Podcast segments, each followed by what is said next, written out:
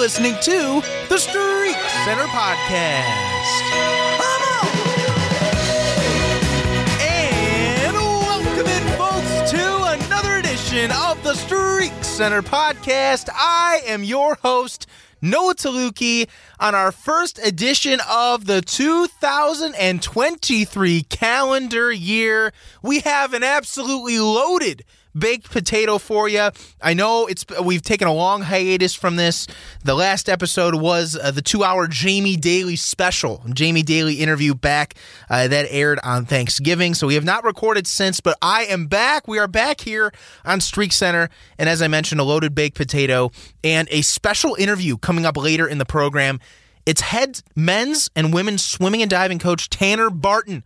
He will join us in studio to talk about his career and uh, about the the sw- swimming's big win over Division One Canisius that we'll get to uh, in a little bit as well. But hopefully everybody had a great Merry Christmas and a happy, happy New Year and uh, enjoyed their holiday season. And uh, there's a lot to get caught up on in John Carroll football or in, in John Carroll athletics, and particularly we'll talk about it later. New football coach replacing interim head coach Drew Nystrom as well.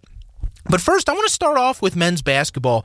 Men's basketball, nationally ranked, they're back in the scene. It's been a while, really, since that 2017 2018 year where they've really been on that national stage like they are now. 14 and 2 record. Their only blemish was, or their only two blemishes was a loss 87 to 76 in Naples, Florida on December 29th against Wisconsin Superior and then a loss to number six Mount Union in Alliance, 75-72, only a one possession game. So they're eight and one in OAC play as well, and they're coming off. They're they're officially on a six game winning streak, coming off of a huge huge victory over crosstown rival Baldwin Wallace on Wednesday. It was at the DeCarlo Varsity Center. It was a really, really nice crowd. It was really great to see the student section out there and getting loud as well. But uh, anytime a, a crosstown rivalry happens, uh, it, you know you you know things are going to get intense, and uh, they sure did. Of course, uh, John Carroll found themselves down by nine at the half, and Baldwin Wallace was making all kinds of shots uh, from left and right. I mean, they shot sixty three percent from the field, including seventy five from deep. They were nine of twelve on three point shooting, so it was a little bit scary at first, but the Blue Streaks, you know, being as composed and as confident as they always are, they outscored the Yellow Jackets 49 35 in the second half. Uh, and I, I got to say, too, this team is gelling very well. It, it, honestly, more quickly than I ever thought it would. Because you got to remember, there are eight transfers on the seven, eight transfers on this team. These are guys coming from different programs and, and, and whatnot. And, you know, sometimes I question w- would they develop and would they mesh right away? And, and really, for the most part, they've done an excellent job with chemistry. I mean, and also another thing to remember: a lot of these guys have played with each other before, not only just in high school but in AAU ball. So this isn't like the first time that they've seen each other. And I got to say, one player in particular, Luke Frazier, transfer from Ohio University Division One, he could very well be on his way to being an All American for John Carroll. Luke Frazier, 36 points he had against Baldwin Wallace. 12 of 22 from the field, 4 of 7 from beyond the arc. And Luke Frazier, he's listed eh, he's, he's listed as a guard, but I mean this guy is easily six six six seven. And man, I mean he can move. And and and he's special because he can create space. He has a nasty, I got to say a nasty spin around jumper, fade away on the baseline that he really showcased against Baldwin Wallace. And you know, four of seven from beyond the arc, his ability to shoot, you know, any really from any spot on the floor, I think is really what makes Luke Frazier a, a very special player and a guy that I think could not only be player of the year in the OAC, but a guy, I mean, he's top five in scoring, you know, leading the league in, in steals as well. He could be one of the best players in the country. Luke Chacon, in my opinion, is the best point guard in the OAC. This is a transfer from Youngstown State who came in as this. Uh, he was a six man off the bench freshman from Mentor, Pete Moran, head coach Pete Moran's nephew.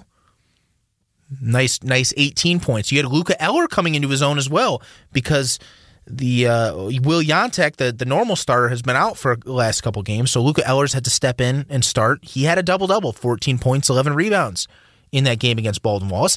And then who could forget? You got Chase Toppin as well, a guy that scored 18 points a game last season before a season ending knee injury. He's back into the starting lineup after the first couple games he came off the bench. You know, he's a guy that can contribute any night as well. And of course, in the, in the, other, the other starter in the lineup, Connor O'Toole, he's a guy that doesn't really show up in the stat sheet. I mean, he didn't score at all against Baldwin Wallace, but a guy that does a lot of things. He only shot one time as well, but he's a guy that does a lot of things that don't show up on the stat sheet. I mean, you know, you just think from his stats, how much can he really contribute? 0 for 1 from the field, only two rebounds, only one assist, no points, no blocks, no steals. I mean, the stats don't show how hard this guy plays. That's why he's in the starting lineup. Connor O'Toole, the junior from uh, from Gilmour Academy, is, uh, brother of Owen O'Toole, who used to be on the basketball team, and then the son of Sean O'Toole, who played for John Carroll in the late 80s and early 90s. So he's got a, leg- a lot of legacy here, and he plays very, very hard. And uh, he's always diving for those loose balls. He got a lot stronger in the offseason as well. And really good to see him, you know, chipping in, even even though he doesn't uh, stand up there on the on the stat sheet. You got guys coming off the bench like Jerry Higgins, transfer from the Citadel military school, grad transfer. He went to Villa Angela-St. Joseph for high school, very good basketball school. He chips in. He's a great defender as well. Then you get Eric Hanna, who uh, it was two for three on three pointers. You know, he's a guy that can contribute and, and shoot that long ball in only seven minutes as well. Was able to score eight points. David Gentry getting some time in for the injured Will Jantek and, and getting into that rotation. Even guys like Henry Rayner, who started during the beginning of the year. He's more a delegated to bench. Well, this is just such a deep team. They're not really going five in, five out as much anymore, but uh, a very impressive win, I would say. And being able to battle back and really shut Baldwin Wallace down in that second half. I mean, they only shot 17% from the field after shooting 75% from beyond the arc in the first half. I apologize, 17% from beyond the arc, 41% compared to 62 from the field. So uh, the defense definitely was there in the second half. That is for sure. But really, really excited about this John Carroll men's basketball team. This is the best. Like I said, this is probably the best team that the Blue Streaks have had since their championship year in 2018. 14 and two. Now they're on to their second half of the schedule. So they've played every OAC team. Now they got to play them again. They'll start off with Muskingum at New in New Concord on January 21st tomorrow, as we're recording here on a Friday night, and then perhaps the biggest game of the year that could determine home court advantage in the OAC tournament, the number one seed, possibly Wednesday, January 25th, against the University of Mount Union, the Purple Raiders, who the Blue Streaks are tied for first with right now. Both are sitting at 8 and 1 records. Mount Union's one loss in OAC play to Heidelberg earlier this season. That's at the DeCarlo Varsity Center. I'm sure that will be even a bigger crowd than it was against Baldwin Wallace last week. We're going to move on now to women's basketball. And I, I just got to say, the women's team has really struggled this year. They've lost four straight. Uh, they they're coming off of a of a bad 81-60 loss in Berea against Baldwin Wallace, who's now the number 10 team in the country on the women's side. And uh, three straight home losses as well. Back on January 7th, losing to battling against a, a nationally ranked Ohio Northern team, but they lost 68 59. Otterbein, they lost 62 48. Wilmington at home, they lost 66 51. It's you know, it's it's it's just obvious it's not the same team as last year. You know, when you lose players like Nicole Heffington, you lose players like Olivia Nagy, and, and basically the whole starting lineup. You know, there's going to be some growing pains, especially with the the youngsters on the team. I mean, you just had two seniors. You have Kaylin Underwood and Jalen Hoffman, and Kaylin or er, Kaylin Underwood was hurt for a little bit. You know, she didn't play in Florida. They won both of those games in Florida. Then they killed Heidelberg 84 49 in the first game of 2023, the calendar year. But they just have not been the same team since. And they've had to face off against some really good teams. I mean, this is this is probably the upper half of the OAC that they're playing. But dropping to 3 and 6 now in OAC play this year. And uh, just like I said, I just think that there's just a lot of growing pains. I mean, you have players like Ava Ring, or, uh, Rincars and Carmen Huker and, and, and Bella Carciopolo. Not that they're bad players or, or, anything like that. I mean, I think they have really bright futures, but you got to remember they are freshmen. They are going to take some growing pains. It's going to take a little bit of time. I'm not giving up on this team or anything like that. I still think that this team has a bright future, especially with the youth. But you know, you're going to see some growing pains, especially after you know the little four or five year dynasty uh, quote unquote, that the Blue Streaks have had under Nicole Heffington and Olivia Nagy and, and, and some others. So, just uh, un- unfortunately, four straight losses. Really hoping that the Blue Streaks can can get back to to at least uh, at least stay a little bit above 500 as they're just sitting at eight and eight right now.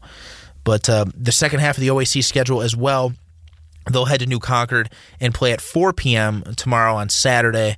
Uh, part of that doubleheader that the OAC likes doing, and they'll head to Alliance and play Mount Union on Wednesday, January 25th at 7 p.m. as well. So they've beaten Muskingum and Mount Union. Uh, they beat very close games as well. 62 59 back on December 3rd was Muskingum, and then 64 63 against the Purple Raiders on December 7th. So, uh, by the skin of their teeth, I guess they, they beat both of those teams.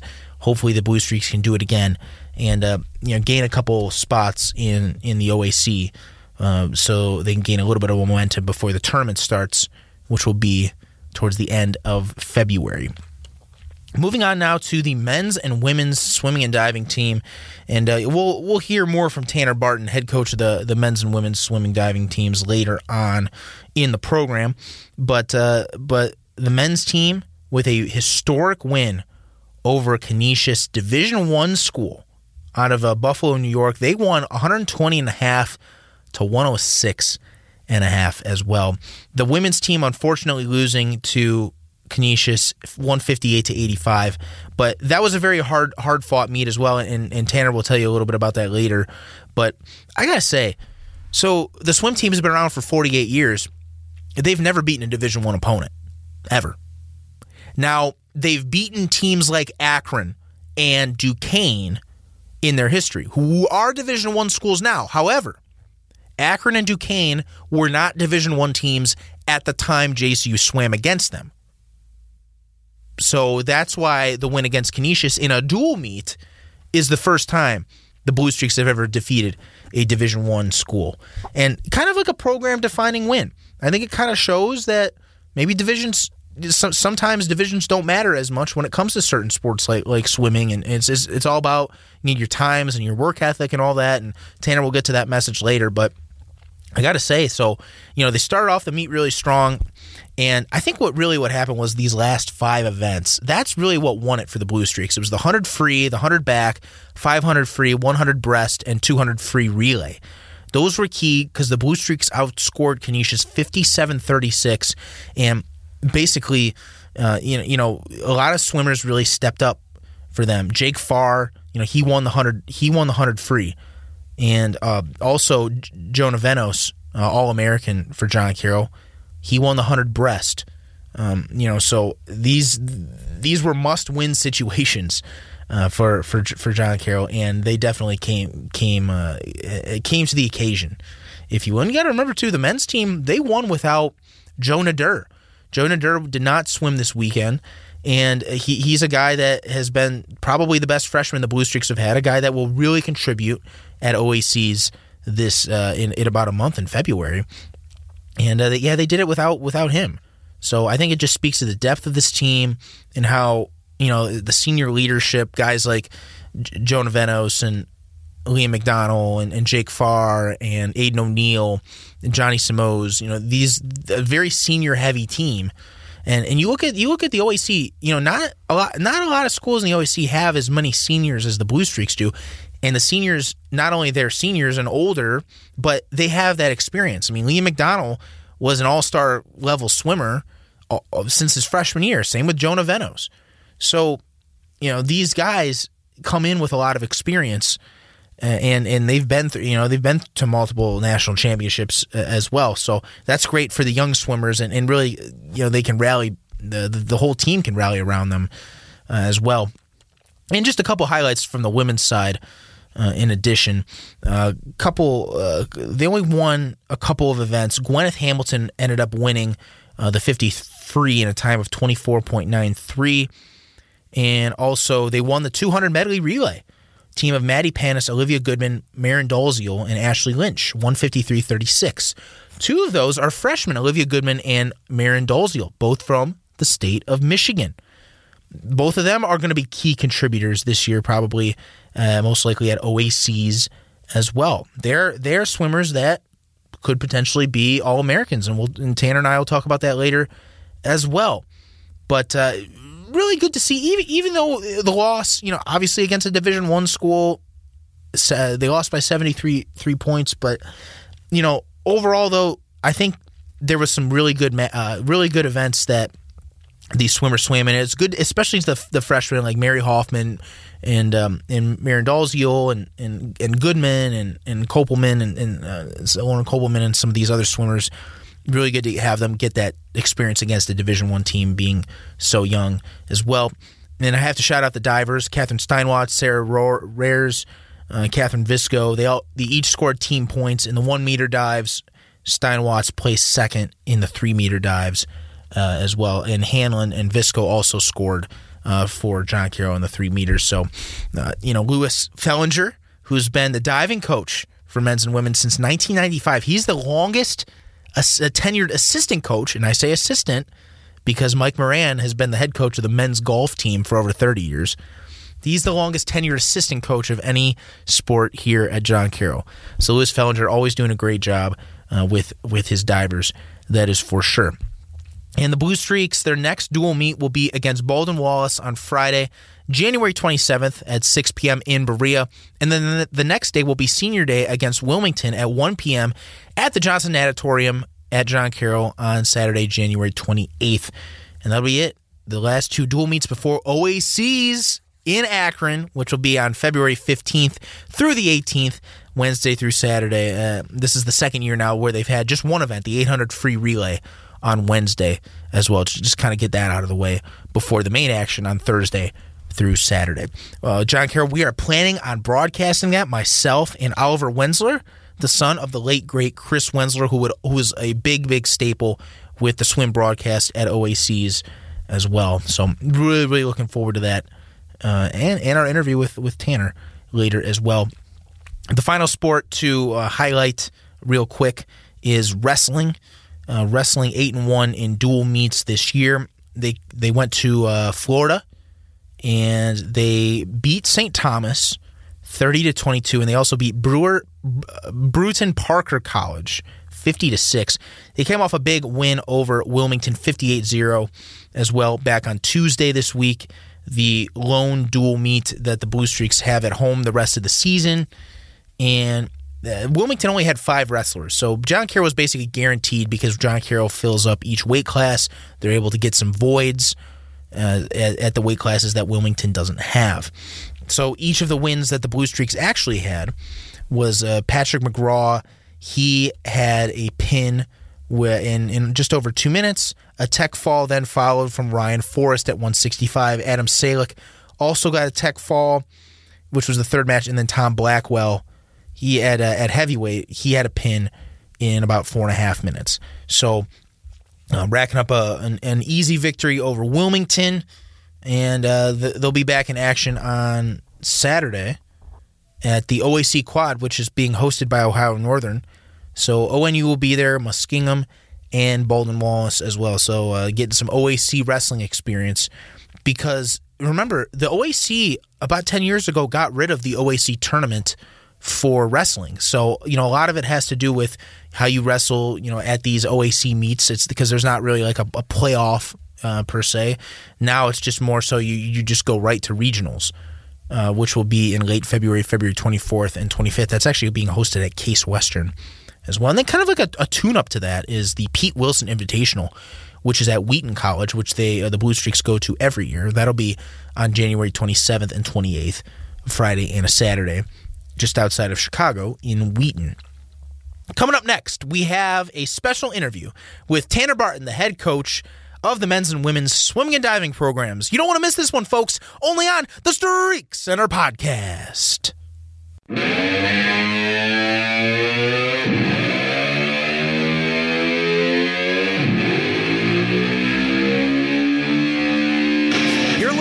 Center on jcusports.com. Be sure to follow us on Twitter at Streak Center JCU to stay up to date on guests, episodes, and more. Now, let's get back to the show.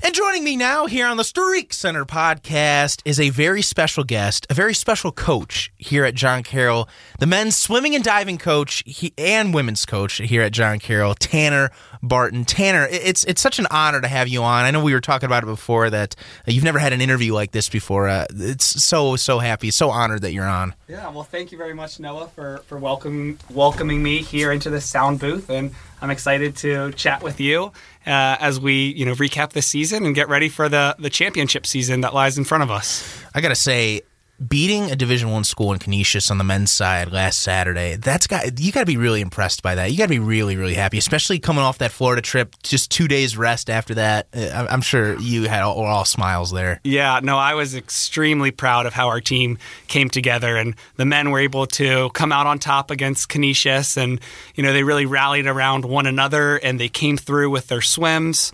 Um, and the women, they put up a really tough fight against Canisius, but the women were supporting the men cheering on the men, and we truly are one program. So that men's victory, while it's it's reflective of what those gentlemen did in the water, it's truly a testament to what our program is doing and how we're training and how we're competing day in and day out.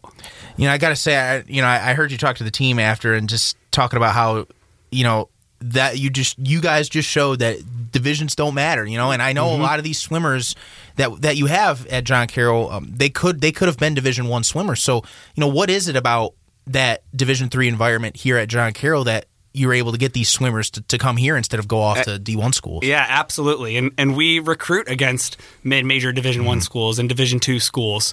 And a lot of our student athletes could be successful in those programs. But what one of the things that we really emphasize and one of the things that separates John Carroll University and our swimming and diving program is the fact that swimming and diving is a piece of the puzzle. It is not the entire puzzle when these prospects are going off to college. It, it, should complement their entire collegiate career and it should add to their experience. It shouldn't be dominating their entire four years. So, being able to work hard and compete at a very high national level while still having the ability to succeed academically and be involved in campus ministry and other extracurriculars, it's a true blend of all interests coming together as one. I want to ask you about a couple of you know swimmers in particular, both you know men's and the women's side. I know Liam McDonald, Jonah Venos. I mean, those guys. You know, you're all Americans coming back. Michael Heller.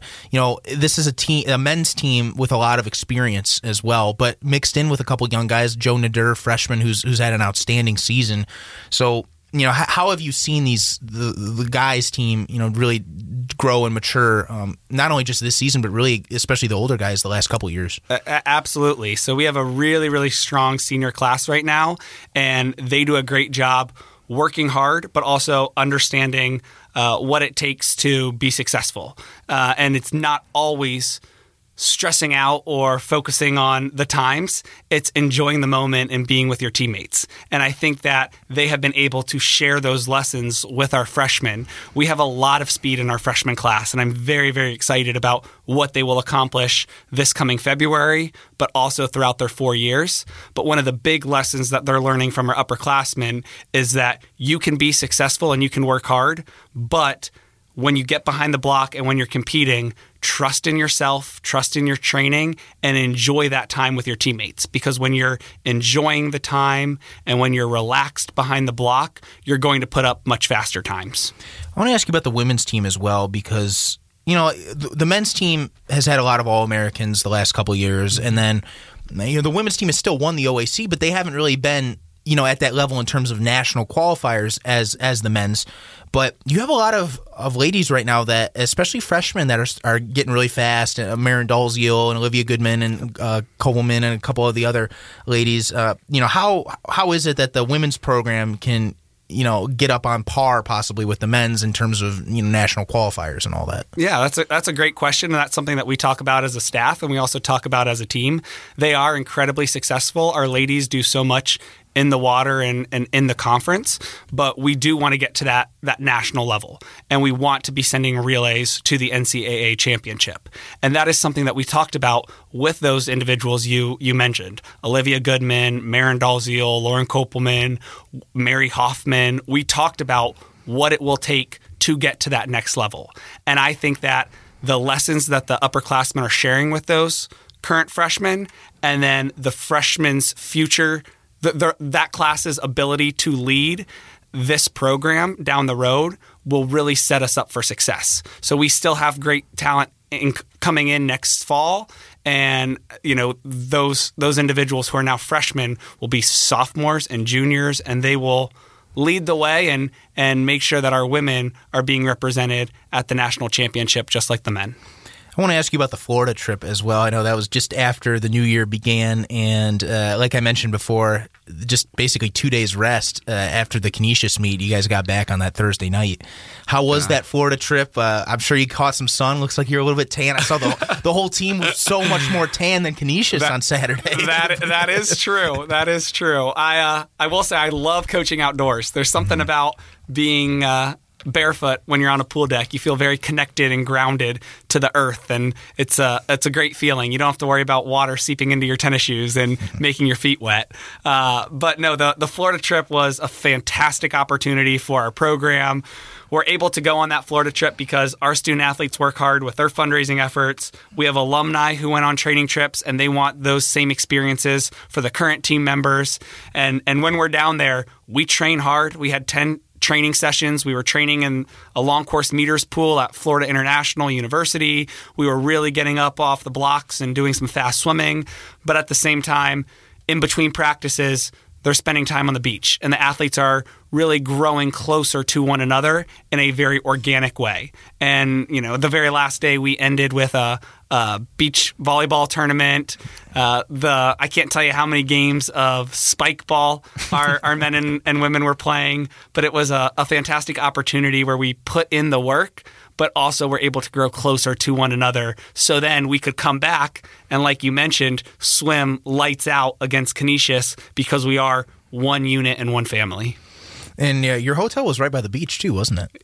Yes. If, if we're going to go to Florida, I uh, I try to find a hotel that's within walking distance from the beach, so those athletes can head on over if they want uh, in between practices, and we don't have to coordinate van trips to the right. beach and worry about beach parking. It's it's much better to stay within walking distance, so then you can go out and enjoy the sun and enjoy the ocean during your downtime. And there and were there some dry land uh, exercises as well that you guys did on the sand? Yes, yes, there were. Okay. We actually our, our very first practice was a, a dry land session mm. on the beach, and uh, we were you know in the waves and doing some open water swimming in addition to burpees and squats in the sand hope the salt water didn't get anyone's eyes over there. Uh, def- different than the Great Lakes up here. I'll, t- I'll tell you that when uh, yes. swimming in the lake for sure. But uh, I, I want to ask you about your personal journey as well, Tanner. Um, you know, of course, you're. I think I think I believe you're the youngest head coach here at John Carroll. You're going to be 28 in June, and you took this job in 2020 when you were 25. Um, why was it that you decided to come to John Carroll? Of course, you were a head coach as a uh, at uh, Anderson University in Indiana for one year before coming here. So why did you want to come to John Carroll, apply here, especially for a guy who was so young, taking over a very successful program at age 25? Yeah, well, well, there are a few different reasons why I decided to apply, and I'm very fortunate that I am here and, and leading our men's and women's swimming and diving programs. Uh, but you know, one of those reasons is because of the recent success of John Carroll University and John Carroll swimming and diving programs. Uh, another reason is the fact that it is a Jesuit institution. So I myself was born and raised Catholic, and my spiritual wellness is something that is very important to me. And I welcomed the opportunity to join an institution where I could not only develop my spiritual side to a greater depth, but I could also help in mentoring our student athletes as they're going through this process and, and forming their own faith developments. Uh, another reason why I was drawn to John Carroll University is there. Um, it is in Ohio. So I was an assistant coach at Cleveland State University in the past, and I was at Cleveland State prior to Anderson, and I loved the Cleveland area. There's something special about Northeast Ohio and the professional sporting teams that we have in the downtown area. Uh, you know, Lake Erie, sure, it can get a bad rap, but it's nice to go for a run by Lake Erie or head over to Edgewater Beach. So, you know, that was another drawing point. Uh, and then lastly, I would say when I was going through the interview process, one of the things that really stood out to me was how genuine the people were at John Carroll University. And it felt like they were not putting on a show, they were truly being genuine and interested in my coaching philosophy and what I could do to help elevate our programs. So all of those factors in one uh, helped me to, uh, you know, pursue this opportunity and, and ultimately accept when I was offered the position. We're talking with Tanner Barton, head men's and women's swimming and diving coach here at John Carroll. Tanner, getting to know you, getting to know you over the last couple years, uh, I, I, really would say that you are, you know, you are a man of faith, and uh, you know, you you talked about how you you really wanted to come here because of those Jesuit principles and, and because how it how it fit your um, you, you, know your upbringing and, and, your values and all that. What are some specific ways that you use those Jesuit principles that are taught here at John Carroll in, into what you do for uh, in coaching? Yeah, well, I am a, a huge fan of cura personalis, mm-hmm. so care for the entire uh, person and their well being. And I think that's something that is ingrained in who I am as a coach and how I lead these programs. Uh, yes, we want our swimmers to be incredibly fast. And yes, we want them to make waves, uh, no pun intended, at the, the national championship meet. But more than that, I want them to be successful in all aspects of their life. I want to make sure that they are taken care of emotionally and mentally. I want to make sure that they have a strong social support system. And I want to make sure that intellectually and academically they are succeeding and they are putting themselves in a position to be a well-rounded young man or, or young woman once they graduate. So, you know, focusing on our student athletes as individuals is is key to everything we do. Uh, another thing that I think is special about our program, and it's something we talk to our prospects about, is the fact that we always start each meet with an Our Father, and it's uh, a way for us to honor. Um, you know who we are as an institution, but to center ourselves before we, we go upstairs and we start that medley relay and and get the fast swimming kicked off. So it's it's nice to incorporate that into who we are as a program and, and what we are continuing to do. Is there someone in the swimming world that you look up to uh, as someone a, a coach? Yeah, so uh, I would actually say uh, two individuals come to mind. Uh, the first is Dave Cook. He was my club swim coach. Uh, he started coaching me when I was in eighth grade, and then he coached me all the way throughout my uh, first year of college. And he was someone who uh, taught me a lot about swimming and how to write practice sets and how to make sure that what you're doing in practice will transfer over into the meets. Uh, the second individual is Bob Thomas. And Bob mm-hmm. Thomas was my uh, head coach at Ball State University all four years. And then I had the unique ability to also work under Bob Thomas. And one of the things that Bob really impressed on me was the fact that here as you know as coaches the number one thing that we need to focus on is the care of our student athletes. And there may be so many different things that we have to to manage and control, but when push comes to shove, what is going to be in the best interest of the student athletes. And yeah, he is someone that I still keep in touch with regularly. Uh, he's he's enjoying his retirement in uh, Chicago, Illinois, with his grandbabies. But he was just a fantastic mentor and someone that uh, made my college experience so enjoyable and encouraged me to pursue collegiate coaching. Has he uh, has he come to any John Carroll meets yet? He has not. No, mm. we got we have to get him out here to Cleveland, or if uh, we head over to the Chicago area, I will make sure that he is in the stands and wearing blue and gold. That's awesome. And uh, just as Tanner mentioned, he did swim four years at Ball State, class of 2017. Uh, before that, he went to Jerome High School in uh, Dublin, outside of outside of Columbus as mm-hmm. well. So, a very competitive club uh, in high school over there, that's for sure. But uh, being a former swimmer, and and and all of that, and especially being so young, you know, you're basically within ten years or so of these student athletes. How does being a former student athlete help you relate to what these swimmers are going through, uh, this hard training and all that? Yeah, I, I think that uh, because I'm I'm not as removed from the world of swimming as some other coaches, I'm really able to remember what it feels like uh, during different parts of the season. So right now, for example, our student athletes are pretty beaten up. We just got done with the, the Florida training trip. They swam a lot of yards. We were swimming uh, at higher intensities.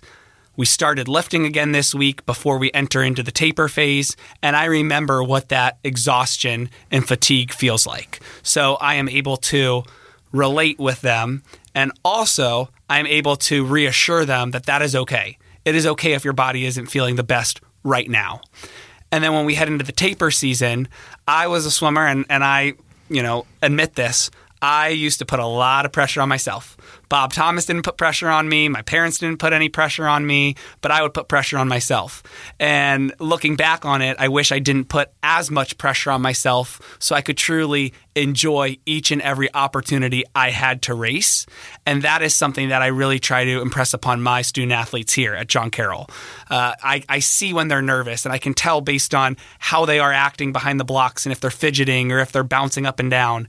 And I'm able to help ground and center them so they can enjoy the moment rather than looking back after the season or after they graduate from John Carroll and wish they were more intentional with what they were doing. I know you talk a lot about tapers as well, and that's a big that's a big word in swimming. I, I personally know what it is, but just for the for the audience out there, there's all kinds of different definitions of tapers with other things. What is tapering in swimming? Please explain, Tanner. no, that's a that's a great question, uh, and and you're right. It's one of those hot topics that nobody truly can can define. Uh, but taper, the best way to describe it is is to use an analogy. So throughout the course of the season, in our sport, especially when it comes to swimmers, we want to increase the amount of yardage they're doing on a daily basis. We want to increase the intensity, increase how much weight they're lifting, increase the level of, of dry land uh, exercises. And, and we do that throughout the course of the season. And then with about one to, to four weeks, depending on the athlete, we pull back on that intensity. We pull back on the weightlifting. We pull back on the number of, of practices we have. And the the reasoning behind that is to give the muscles the the best chance to repair and recover. So then when that starting buzzer goes off at the championship meet, those muscles are relaxed and ready to fire and engage and the fast twitch muscle fibers are at an all-time high. Um, so that is the essence of taper, and the analogy is a mountain. You climb up that mountain, so you're adding the yardage, you're adding the intensity. You climb up and up and up and up and up, and then right before the championship meet, you come down that mountain. And for anybody who's been a skier, you know that when you come down the mountain, it's a lot easier and you move a lot quicker and a lot faster than when you go up. Yeah, that, that, that I'd say you, you, you hit the nail on the head there with, with that definition. I think that that's that, that's great to explain. Uh, that's for sure. Now we had Kyle Basista and Jordan Dorr on uh, before the new year, and two great coaches. Yeah. Oh, absolutely. Yep. And I asked him about because Kyle Basista has a really unique approach of tailoring to the individual athlete, and is so tailoring their workouts differently than others. Is this something that happens in swimming a lot, or is it more so? Okay, all the butterflyers in this section, all the backstrokers, or is it you is each person on their different workout? No, a- absolutely. There is you know there are individualized plans. Uh, what we do here at John Carroll, and what has proved to be the most successful, is having three distinct training groups. So there are days when our swimmers are in their respective training group. Uh, one group is focused more on pure power, and those swimmers primarily swim the 50 free, the 100 free, the 100 fly, the 100 backstroke. The second group is focused on uh, mid distance or stroke specialty. So those swimmers primarily swim the 200 butterfly, the 200 breaststroke, 200 backstroke, uh, 200 IM, uh, and some 200 freestylers. And then the last group, uh, we call it the lightning group, but it's what you would consider to be your, your distance crew. So 400 IMers, 500 freestylers, 1,000 and 1650. So we create workouts based on the practice group. But then when we head into taper, we also alter workouts based on body composition. So people who have a greater amount of muscle mass will need additional rest. Uh, and also, we do it by gender. So women can normally keep their aerobic base up for a higher amount or for a longer duration. So it's not uncommon at the very end of our season to also see women and men doing a differing amount of rounds uh, or practices uh, when, compared to their counterparts. Are these techniques different things that you've learned from these coaches that you looked up to over the years, or is it going to do you, do you learn it from coaching clinics or I'm, I'm just curious how you, how you learn especially being so young as well yeah i would say it's a it's a mixture of what i have learned as an athlete and as a coach mm. and different things that i've picked up along the way uh, but i would also credit a lot of my coaching style and the and the way that we split up our team uh, based on my master's degree. I earned my master's of science in exercise physiology with a concentration in sport performance, and that curriculum uh, really proved to me how important it is to rest and how important it is to make sure that student athletes and, and athletes in general have the amount of time that they need to let those muscles repair and recover because one of the worst things that you can do, especially in a sport like swimming, is overtrain. And there is a point in time when you want to overtrain and you want to, you know, make sure that those athletes are really, really putting in the work. But when it comes to those big championship meets, I err on the side that rest is best. So if we are doing what you should be in the year, rest is best. And that I attest to the curriculum uh, in my master's program. Mm. Very, very interesting there. And you know, I mentioned before you were the head coach at Anderson in Indiana for for just one year. You were, I believe, you have 24 years old was very different programs, obviously, between Anderson. Way more swimmers with John Carroll, way more successful. But is there anything that you took away from your first season as a head coach that helped you a lot with with your your John Carroll job now? Oh, so, so many things. Um, yeah. You know, I was only at Anderson for one season, uh, almost 18 months, um, but it was it was a great opportunity for me to become a head coach for the very first time. It was a great way for me to understand the logistics that go into planning a season. And uh, you know, as as the head coach at Anderson, I grew by having more confidence in what it, in what it was that I was doing and in my meet lineups. So you're always going to have uh, you know some anxieties when you're creating your very first meet lineup or when you're uh, you know putting together an entire season plan but being able to do that at Anderson and having such selfless and grateful student athletes made uh, you know the world of a difference and i'm very grateful for uh, the experiences i had at anderson and also some of the peers that i met just a couple more questions for you uh, tanner you are very you're a really big speaker and and really big advocate for diabetes care and awareness mm-hmm. um, you're yourself a diabetic as well um, you know, what is it that makes you so open about this? Because I feel like sometimes people don't want to talk about it as much, yeah. but you've been to conference. I mean, you went to you went to Europe to talk about diabetes and all that as well. Yeah, no, it's uh, diabetes is a part of me. Um, mm-hmm. I was diagnosed with type 1 diabetes when I was eight years old in, in 2003, and it, it came as quite a shock to, to me and to my entire family. Type 1 diabetes is an autoimmune disease, but we have no family history. So I remember my parents took me to our, our family doctor, and they were reassuring me that everything would be okay, and uh, you know maybe I had a flu or a urinary tract infection, and or you know maybe I just had a, another sickness and I needed an antibiotic. Well, we went to the family doctor, and then I was immediately rushed to Nationwide Children's Hospital in Columbus, and I spent the next uh, five nights and six days at the hospital and my family and I went through a crash course of everything we needed to know about type 1 diabetes. And I remember when I was eight years old uh, and I was leaving the hospital, my eight year old self thought, all right, I'm leaving the hospital. I'm, I'm all better. Uh, I'm going to go back to my carefree pre type 1 diabetes life. Uh, and I quickly came to the realization that, that that was not the case. And once I came to that realization, I struggled and I would constantly fight with the question, why me? Why was I diagnosed with type 1 diabetes? I was the only person in my elementary school. I was the only person in my middle school, and it was very difficult to come to terms with. Uh, and I think part of the reason why I am so rooted in my faith is because of my type 1 diabetes diagnosis. Because I remember, I clearly remember my parents having me speak with Monsignor Hendricks at our, at our home parish in, in Dublin, Ohio. And, uh, you know, I wanted an answer. Everyone said that God only deals you the, the cards that, that you can handle. And I wanted an answer straight from God Himself. And I, I wasn't going to get it. Uh, but Monsignor Hendricks challenged me to ask myself, why not me rather than why me? And I was nine years old and I still remember that. And I'm telling you this story right now and getting some goosebumps. Uh, but it was in that moment when I decided, you know what, if I have to live with this chronic disease 24 7, I want to do something about it.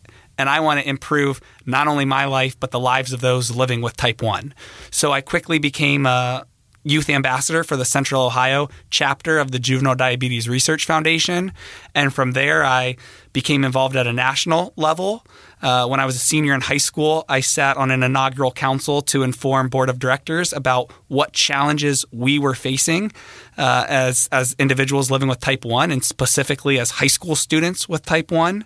And then I, I moved on and became an international spokesperson. So if it weren't for my coming to term with the disease, when I was nine years old and throughout my my elementary and middle school years, I would not be where I am today. I would not be confident, and I would not be able to look you in the face and say, "Yes, Noah, I'm I'm a proud type one diabetic," and there's no shame in that. I definitely think it takes a lot of courage uh, for someone like you to say that, especially someone so young. You know, when you were first diagnosed with it. So, uh, really admire you for that, Tanner, and, and I think a lot of uh, other people should as well. But uh, final final question for you, Tanner. You guys are uh, both men's and women's are going for seven straight Ohio Athletic Conference championships this year. It's going to be in mid February at the Ocasek Natatorium in Akron, as always what's it going to take to defend these crowns? Because teams like Ohio Northern and Mount Union, both on the men's and women's side, they're they're coming this year. They they they've gotten some better swimmers, and they want to. They I know they want to take the crown from us. Oh, yep. They they uh, they are strong programs, and you know we, the target on our back just keeps getting bigger and bigger. Uh, but our student athletes are, are ready to rise to the the challenge. Um, you know what what is it going to take? It's going to take fast swimming and well executed dives. That's a given. But more than that, it's going to make sure that we are taking each race and each day one at a time. So our championship meet is three and a half days, and we get started with those 800 freestyle relays. We have some really strong 200 freestylers in our program, and I think that we can get started on a high note. But it's important to know that each event and each day adds to the entire championship standing. So if we start out strong, that's great. But then on Thursday, on Friday, on Saturday, we need to continue to show up and deliver. And I think that if our team really bands together and keeps that in mind, uh, you know, February 18th, the last day of the OAC championship, will be a very memorable and special day. Tanner Barton, head men's and women's swimming and diving coach here at John Carroll. Tanner, thank you so much for an outstanding interview and really happy you were able to come on. And best of luck the rest of the season and uh, for OA season beyond. Th- thank you so much, Noah. It was a joy to come on, and I appreciate all that you do for John Carroll. You're listening to Streak Center on JCUSports.com. For the latest news on all things JCU Sports, follow us on Twitter, Instagram, and TikTok at JCU Sports or visit JCUSports.com. Now, let's get back to the show.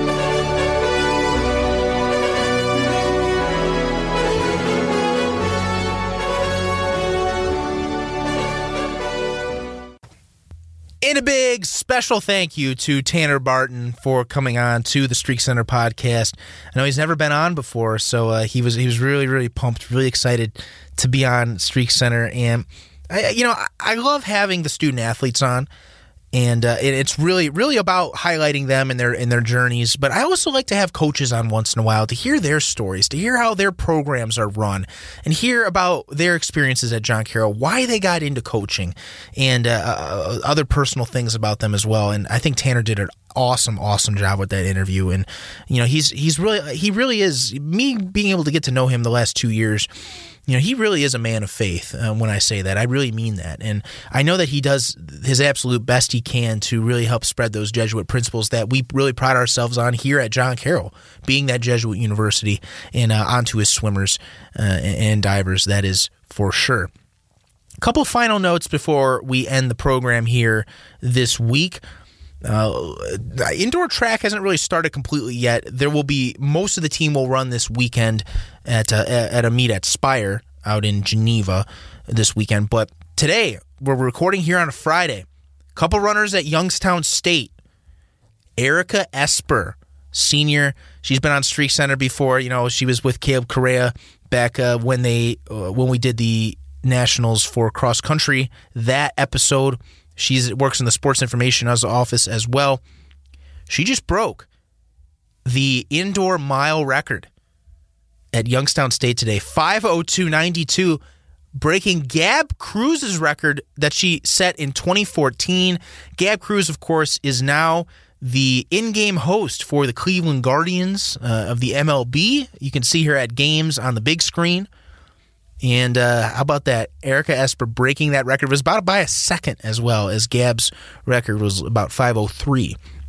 So, and she's got another attempt at uh, the distance in the distance race tomorrow uh, at at that meet at Spire. But I know I was texting Erica earlier. She is very very happy about this record, and uh, you know she's she's just was definitely a goal of hers to, to do it. So, um, you know, it, it, couldn't have happened to anyone better as well uh, because you know she she's just she really represents being a woman of Carroll and you know everything that she does with being a leader as well. Not only not only is she a great runner and a great athlete and all that, but just her work ethic, her mental toughness, I think is something that really really makes her special, and uh, really good to see Erica uh, get that mile. Big congratulations to her, that mile record, breaking Gab Cruz's nine year old record now as well.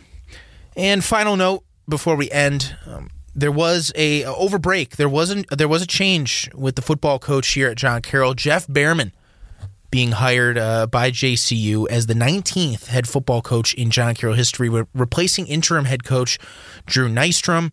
Jeff Behrman is cla- is, a, is an alum. He's class of 1995 and he is uh, he was the former head coach at Union College, which is a school in upstate New York, not too far from Albany, not too far from Cooperstown, where the Baseball Hall of Fame is.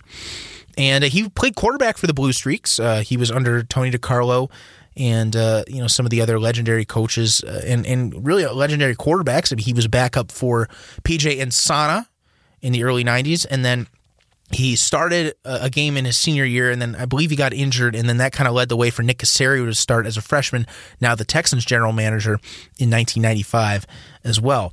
So, uh, really big congratulations to Jeff Behrman on being hired. I know he's really, really happy and really excited to get started. Uh, he has a lot of experience. He's in his late 40s, so he's been uh, he's like I mentioned, he's been at Union College. He was an assistant coach at Stony Brook in New York before that. So, and they're and they're an FCS school. Uh, which is on they're they're located on Long Island. So, and he's been at a couple other stops as well, but he's been coaching since the late 90s. So, a lot of experience that he brings and being and understanding that he is a man of Carroll and and all that as well is uh, is is really awesome. And uh, I know he brought he brought a new offensive coordinator in as well from Union. Trevor James is his name. And um, I know they're really excited, and, and it's still kind of up in the air as who's who's staying and who's leaving. Uh, but we do know that Matt Baker has left, uh, offensive coordinator for John Carroll. He left to take an offensive coordinator job and quarterback coach job at Catawba College, which is in which is a I believe a Division three school in North Carolina. North Carolina, of course, is where uh, Coach Baker played quarterback at for the Tar Heels. So he's back in in the same state where he played his college ball. And then uh, Jeff Long, defensive coordinator, beloved beloved coach on the coaching staff for the last six years under Coach Rick Finotti and Coach Nystrom, of course. He has left John Carroll to take a head coaching job at Moravian University, which is near, uh, which is in Bethlehem, Pennsylvania, same town as Lehigh, which is kind of that northeast PA area. So, which is about an hour and a half from where he grew up in New Jersey outside of Philadelphia. So he's kind of heading back home, and he's getting an opportunity to be a head coach. He's he's in his early 30s, very young, and um, but I know that he's a, he's a player's coach, and we wish him nothing but the best here at John Carroll and, and from all of us here at Streak Center as well in the athletic department and all that. I know he's he's going to do a great job. And we're, we're definitely going to miss him. We're going to miss Coach Baker. We're going to miss Coach Nystrom. They had a great 8 and 2 season, you know, this past year and and I know that you know, even with Coach Rick Finotti retiring and then you know having to step in as interim coaches, they I thought they did a really good job. And and uh, you know, and, but it's just it's it's new it's a new era of Blue Streak football now with Coach Behrman and, and company, and uh, I'm really looking forward to the future of Blue Streak football and just carrying on that that Men of Carroll legacy that makes the John Carroll football program so special and so unique, and just a joy to play for, a joy to be a part of, as well. As as you know myself, I was a uh, you know I, I, I did work for the team as a filmer for three years and uh, filming practices. I've called games the last five years for radio and live stream. Wrote the book about the 100 seasons of John Carroll football, so I, I know you know I know that Coach Behrman, being an alum and, and all that, having a tremendous amount of experience, and I've been able to meet him. Really, really great guy. We're gonna have him on the podcast at one point in the next couple weeks but uh, really, I think I think the the going to be in good hands, and looking forward to seeing what the future will hold as well. Be sure to follow us on Twitter at Streak Center JCU and also uh, JCU Sports uh, on Twitter for all of the latest JCU athletics updates. Also, jcusports.com for live stream links, live stat links, game stories, and statistics, all that and more on jcusports.com.